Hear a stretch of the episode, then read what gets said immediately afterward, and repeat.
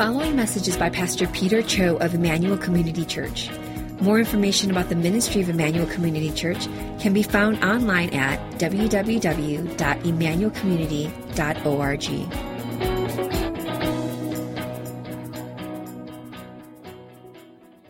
You know, this winter weather has got me thinking about the one, um, the first time I've actually ever gone skiing. And um, I was 13 years old, and I remember going out with some friends. I'd never skied before, and you know, I'd um, just really didn't seem all that difficult to me. And, and, so I went out to the bunny hills. I was just practicing on those smaller slopes for about 30 minutes or so, and I, I'd mastered going down without falling. And so in my mind, I thought, this is this is a piece of cake, right? This is really easy. And you know, even though there was an opportunity to get more instruction from you know um, one of the ski instructors there that just seemed like a waste of time. So I, I got on the lift and I went up to the biggest hill. And you know this is St. Louis, so it's not like it's not like there's going to be huge hills there. But I got to the largest hill, and I got off the ski lift, and I remember looking down and thinking, "Wow, this is a little steeper than I thought it was going to be." And I started down the hill, and I just began to build up speed, like crazy breakneck Olympic kind of speed. I didn't realize that, you know, when you're going on the big hills, you actually need to slalom, you know, so you don't go down like really fast. And I'm, I'm just screaming down this hill. And I remember thinking, I'm 13 years old. This is how I'm going to die. I didn't know how to stop. And I was terrified. And lucky for me, there was this grandma that was towards the bottom of the hill. I clipped her skis. We both went tumbling down and I remember when we came to a stop, we just kind of looked at each other, and she just goes, I'm okay if you're okay. and, and, I've, I've never gone skiing again since that day. I've, I know it's sad. I've, I've never gone. And, you know, I think life can be like this at times. You know, we think that we know better. And in our arrogance and in our pride, we find ourselves making poor choices. And before we know it, we find ourselves on a path of self destruction.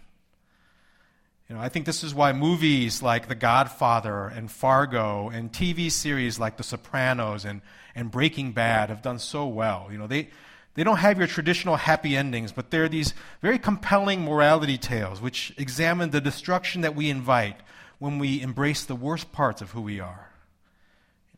And I think what draws us into these stories and these characters is, you know, they embody our sinful nature and our personal struggle for redemption. Uh, Ross Douthat of the New York Times, he wrote an editorial a, a, few years ago, um, kind of identifying and, and anal- analyzing these two main characters from Breaking Bad and The Sopranos. And he said this Walter White of Breaking Bad, Tony Soprano, they represent mirror images, a mirror image take on the problem of evil and free will. Walter is a man who de- deliberately abandons the light for darkness while Tony is someone born and raised in darkness who turns down opportunity after opportunity to claw his way upward to the light. And you know, when I, when I read those words, when I think about even these characters, uh, this sounds like Jonah to me. You know, a man who deliberately abandons the light for the darkness. A man who has chosen his own path in his own foolishness, and it's a path towards self destruction. And when I say that, I recognize that it's easy to dismiss Jonah as someone that, you know, we can't really identify with, you know. He has a very unique calling in his life. He has a very unique story, and yet I think the more that we explore the heart of Jonah, the more we actually find that Jonah is just like us in so many ways. We may not be running from a missions assignment, but I think we've all felt the frustration and the angst that Jonah feels when God asks us to do something that we just, we just don't want to do. Right? We all know what it's like to nurture a rebelliousness in our heart against God that can lead us to some very dark places.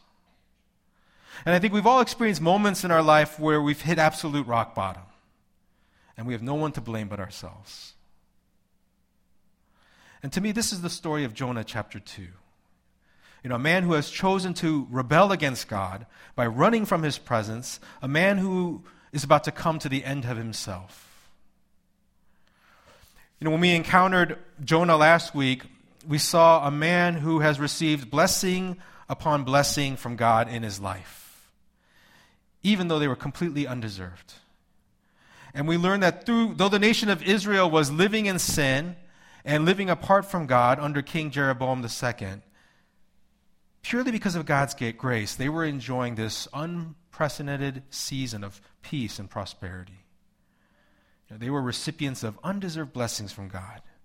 And yet, somehow, when God calls on Jonah to extend that same grace that they've, they've received to a despised enemy in Nineveh, we see he just refuses to do it. He can't extend that same grace. And in Jonah 1, we uncover the heart of Jonah. And it's a portrait of evil that's really no different from the wickedness that God wants Jonah to deal with in Nineveh. We see a man who displays a shocking indifference to anyone but himself. A man who has no qualm sleeping inside a boat that's on the verge of sinking in a storm. A man who could not care less about the sailors who are trying to save his life. And through all of this glaring contrast between Jonah and these sailors, we just we see how wicked the heart of Jonah really is. He cannot even show the same level of compassion and love that these pagan men who don't even know God show him. You know, the truth is, if God was fair, then the story of Jonah would end with Jonah chapter 1. Right? God calls his prophet to go. The prophet refuses to go. The prophet runs from God. The prophet drowns. It's the end of the story. There's your tragic morality tale. And Jonah's life becomes nothing more than just a motivational poster. But I believe through the book of Jonah, God doesn't just want us to show us the nature of Jonah's heart, but he wants to reveal the nature of his heart. And chapter 2 is when we really begin to see God's heart. You know, at the conclusion of the first chapter, it's clear that we have an all powerful God who can control the wind and the waves, who has certainly has the power to, to get his message out to Nineveh, and he doesn't need Jonah to accomplish this, right? I mean, that's very clear. But God is not only interested in the plight of Israel's enemies in Nineveh, he's very much interested in a man who wants nothing to do with him. And so we see this God pursuing this man. And I'm going to read chapter 2, but uh, you know, last week we ended on verse 16, so I want, I want to pick up the last verse um, in chapter 1 as well, verse 17, and read chapter 2 together. And it says this And the Lord appointed a great fish to swallow up Jonah. And Jonah was in the belly of the fish three days and three nights. Then Jonah prayed to the Lord his God from the belly of the fish, saying, I called out to the Lord out of my distress, and he answered me. Out of the belly of Sheol I cried, and you heard my voice. For you cast me into the deep, into the heart of the seas, and the floods surrounded me. All your waves and your billows passed over me. Then I said, I am driven away from your sight. Yet I shall again look upon your holy temple. The waters closed in over me to take my life. The deep surrounded me. Weeds were wrapped about my head at the roots of the mountains. I went down to the land whose bars closed upon me forever. Yet you brought up my life from the pit, O Lord my God. When my life was fainting away, I remembered the Lord, and my prayer came to you into your holy temple. Those who pay regard to vain idols forsake their hope of steadfast love. But I, with the voice of thanksgiving, will sacrifice to you. What I have vowed, I will pay. Salvation belongs to the Lord. And the Lord spoke to the fish and it vomited Jonah out upon the dry land. Amen. Let's pray together. God, we thank you so much for your word and for even this story and this, this man that we encounter in this book who we share so many things with. God, we pray that as we dig into your word this morning, um, that your spirit would open our eyes, not just to our own depravity and our own sin, but the depths of your love, the glories of your grace. Reveal to us, Lord, who you are, so that, like Jonah, we might be able to respond in, in praise and thanksgiving to you. It's in your Son's name we lift this up. In Jesus' name we pray. Amen.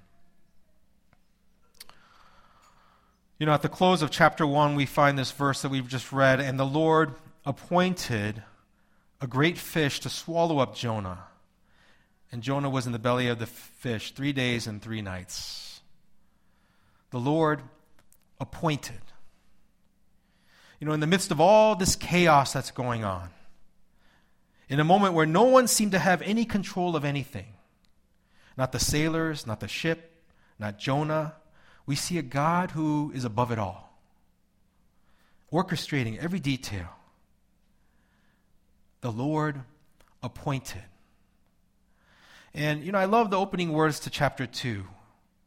After everything that befalls Jonah, it just says these words. It says, Then Jonah prayed. Then Jonah prayed. Jonah did not pray to God when he received his call to go to Nineveh. He doesn't say a word, he just runs. Jonah doesn't pray to God when the storms rock the boat in the seas. He just slept. Jonah doesn't even pray to God when the sailors are pleading with him. Pray to God. Pray to your God. Cry out to your God. Instead, he just asked to be thrown overboard. But now, finally, in chapter 2, we find these three words Then Jonah prayed. You know, it's ironic. A man who is supposed to be a prophet, who's supposed to be God's mouthpiece, is a man who doesn't utter a single word to God in the entire first chapter. And then finally, he turns to God and he prays. And you know, this, this may not seem like a big deal to us. We can read that. It happens all the time in Scripture. People turn to God and pray.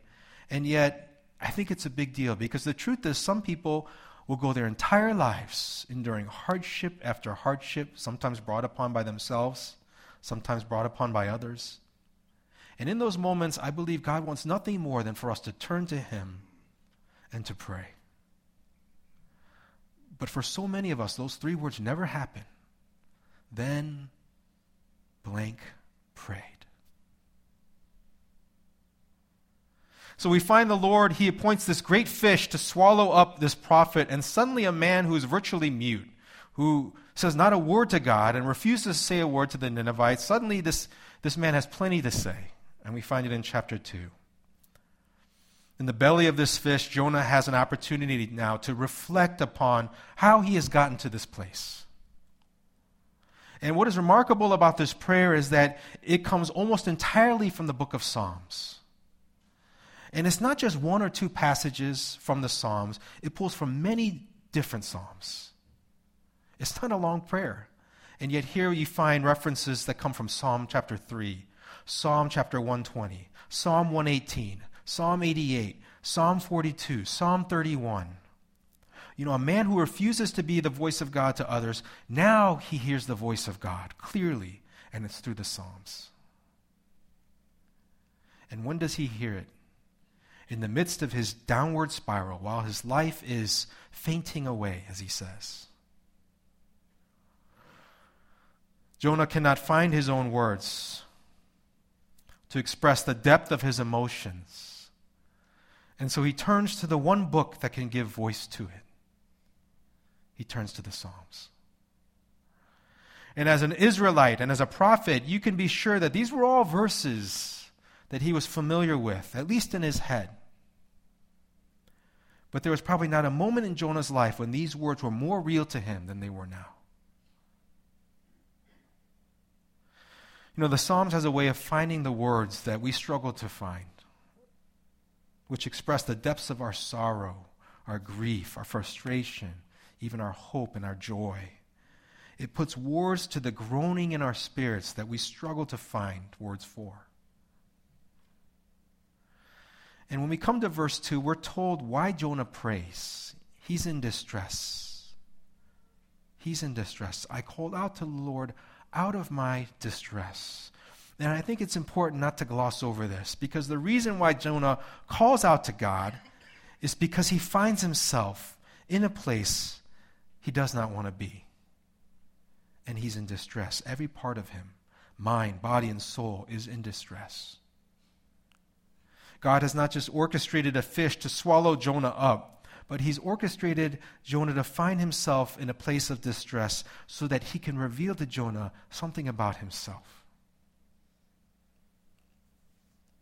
And what follows is this we're told, I called out to the Lord, Jonah says, out of my distress, and he answered me. He answered me. This is such a powerful and simple truth. You know, when we call out that God is ready to answer at a moment's notice, when we cry out in distress, God responds.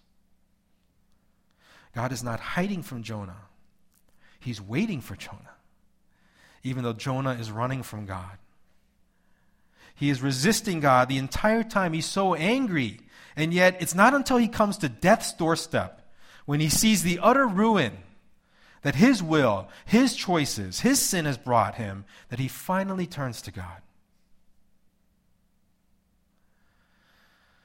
You know, in the first chapter last week, we explored this downward spiral that we see the writer of Jonah um, describe to us, where Jonah goes down to Joppa.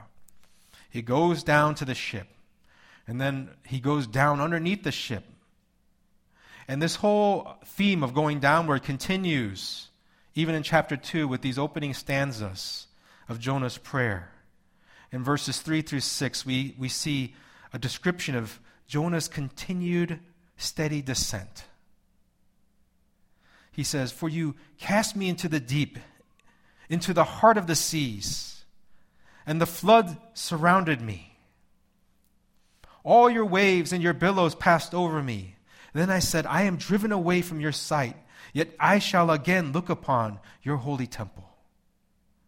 The waters closed in over me to take my life. The deep surrounded me. Weeds were wrapped about my head. At the roots of the mountains, I went down to the land whose bars closed upon me forever.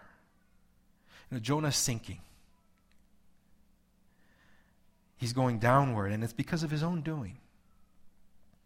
He's coming to not just the end of his life, but he's coming to the end of himself. And he's literally about to hit rock bottom. He's just spiraling downward until he hits what he describes as the roots of the mountains, the sea floor, whose bars closed upon me forever. Now on the seafloor. The sand is enclosing over him and into his watery grave. You know, Proverbs 14:12 says this. It says, There is a way that seems right to man, but in the end, its end is the way to death. I think this little proverb is a perfect description of Jonah, chapter 1. Jonah thought he was doing right in his own eyes, in his own wisdom. But he was on a runaway train leading to his own destruction. You know, um, I honestly don't know if this is true or not, but I've heard that those who serve as lifeguards, uh, particularly in the ocean, they're, they're instructed to wait if they see someone drowning until they've this person, until the, the victim or the person that's struggling in the water exhausts all of their strength. And the, the lifeguards are told, you wait before you attempt to save them. And it seems kind of cruel, right, if you think about it? Like to watch someone just willingly suffer and go through this process of drowning, and yet this is the best chance of saving a drowning victim when you're out in these open waters. The reason why these lifeguards are told to do this is because if a person is drowning, if they have any strength left in themselves, in their flailing, in their panic, they may bring you down too. But if they reach a point where they no longer have anything left in themselves, they're much easier to rescue. They will not try to fight when you swoop in and try to save them. And I think this is, this is a profound picture of God saving of us, and even what we find here in Jonah 2. You know, as difficult as it is, it is for a loving Father to see us drowning in our own sin, I believe God will often let us struggle on our own strength until we reach a point of exhaust, exhaustion from trying to save ourselves. So that by the time that He comes in, we are no longer fighting His rescue. And we cannot take any credit for saving ourselves. We can only thank Him for His pure act of grace and surrender to His salvation. You know, though Jonah is responsible for his demise, Jonah sees how God has orchestrated even the consequences of his own sin to bring him to this point where he encounters God.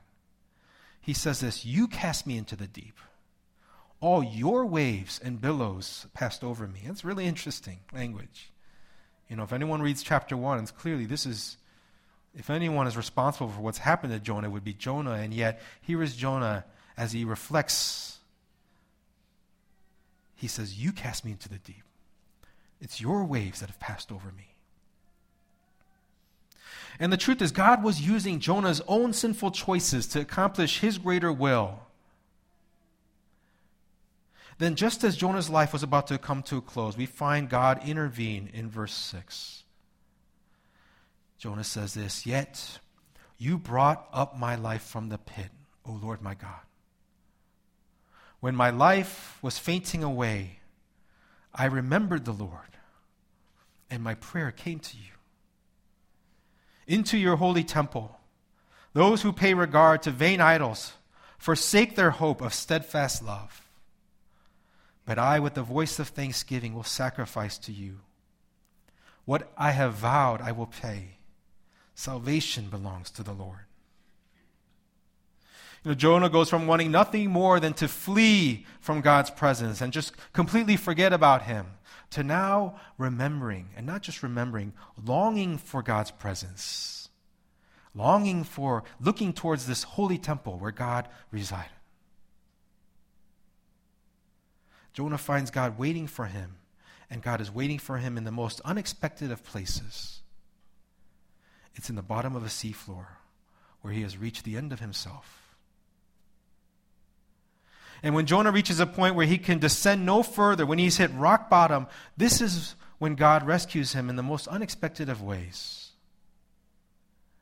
And I think this is God's MO. This is how he works that God will often bring us to the end of ourselves so that we might find a new life in him.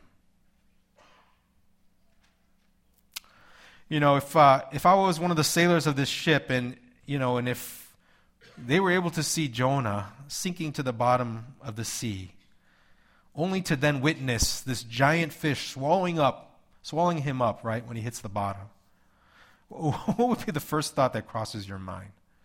Right? I mean, if I saw that, I'd be like, man, God really had it in for this guy, you know? Like, not only does he stop the storms as soon as we throw him overboard, but man, this guy gets eaten up by a giant fish. And it's almost like, it's almost funny if it wasn't so sad. But little did they know what God had really was doing.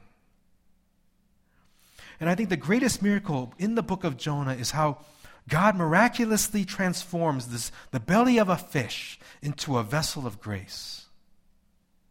It becomes a, it becomes a self contained preserver of life. Anyone else gets eaten by a fish, it's end. End of story. No more, right?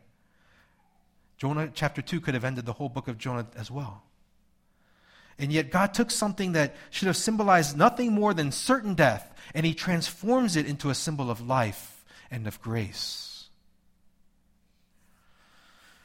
You know, in Psalm 139, uh, one of the most beautiful passages, I think, in the Bible, we see a God who not only cares about his children, but a God who knows us intimately, who knows us inside out, who loves us. And it's in these Psalms that we find these words that I think um, are so fitting for Jonah and, and the place that he is. It says this Where shall I go from your spirit? Or where shall I flee from your presence? If I ascend to heaven, you are there. If I make my bed in Sheol, you are there. If I take the wings of the morning and dwell in the uttermost parts of the sea, even there your hand shall lead me, and your right hand shall hold me. If I say, Surely the darkness shall cover me, and the light about me be night, even the darkness is not dark to you. For the night is bright as the day, for darkness is as light with you.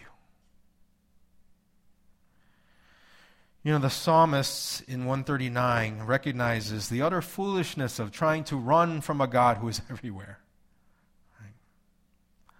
But what we learn is that even in our sin, even in our darkest moments, the fact that God is everywhere is not something to fear, it's something to rejoice in. Because that is exactly where God is ready to meet us, that is where grace is found. And God has a way of taking these places of utter darkness and transforming it into light with His presence. And this is why the psalmist can say, even the darkness is not dark to you. The night is bright as the day. God's light overcomes the darkness. And this is the story of Jonah and the fish. This is the story of Jesus in the tomb a place that symbolized nothing but darkness and death. God, through His grace, He transforms into a place of life and of hope. This is the gospel of grace and the power of the resurrected life that we find in Christ.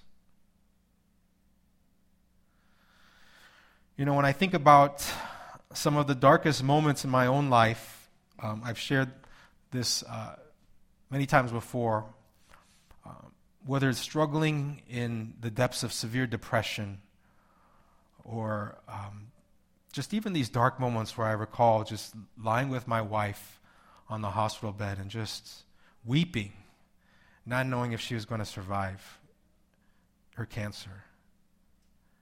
In these moments, I, I think about these really dark moments and how God's grace was always been there, patiently waiting. And it's when I have come to the, these places, sometimes of my own doing, sometimes not, where I've come to the end of myself, that I find God waiting for me as I cry out to Him. You know, this past week I've been meditating on this passage, and there's been one song that has been playing over and over in my head. It's a song um, sung by David Crowder called How He Loves. I just want to read some of the lyrics for you. I know some of you, or many of you, are very familiar with it. It says, He is jealous for me, loves like a hurricane. I am a tree, bending beneath the weight of His wind and mercy. When all of a sudden, I am unaware of these afflictions eclipsed by glory and I realize just how beautiful you are and how great your affections are for me. It says, We are his portion, and he is our prize, drawn to redemption by the grace in his eyes. If his grace is an ocean, we are all sinking.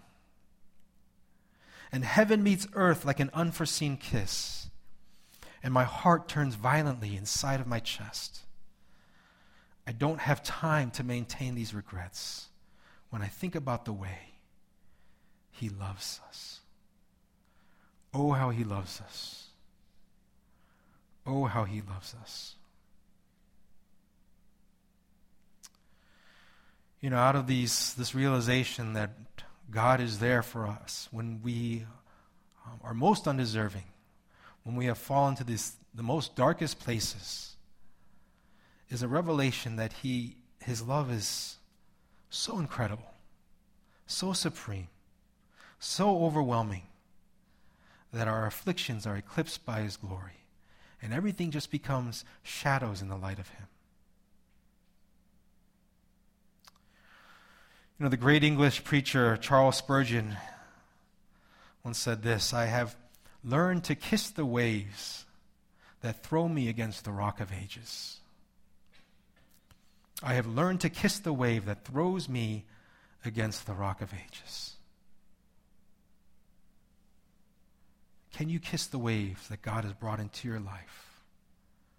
knowing that He is propelling you towards a greater revelation of His love and His grace if we would just fall on Him. Let's pray together.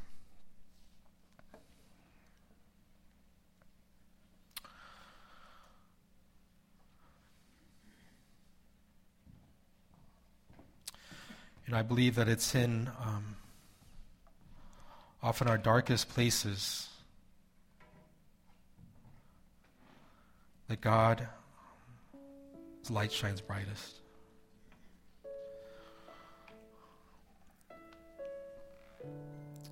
It's in these places where we are running in our own sin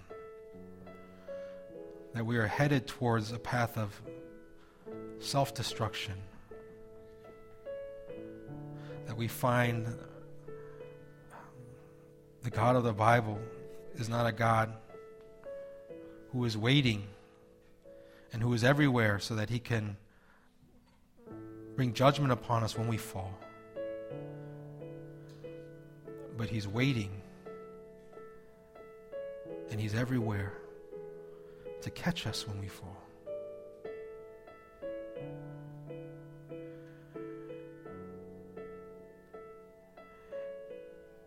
And even in our running, even in our desire to be apart from Him, we find a God who pursues after us, who loves us more than He loves Himself, who is so unlike Jonah.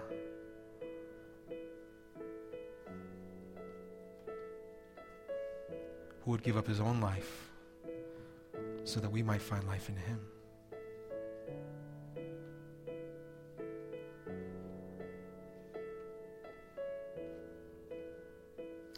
Let's take a moment and just reflect upon the depths of His grace, even in the midst of our great sin.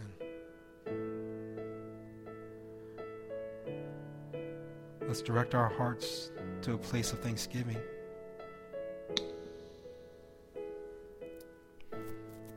Let's thank Him for the waves that He brings into our lives that propel us towards Him and to His embrace.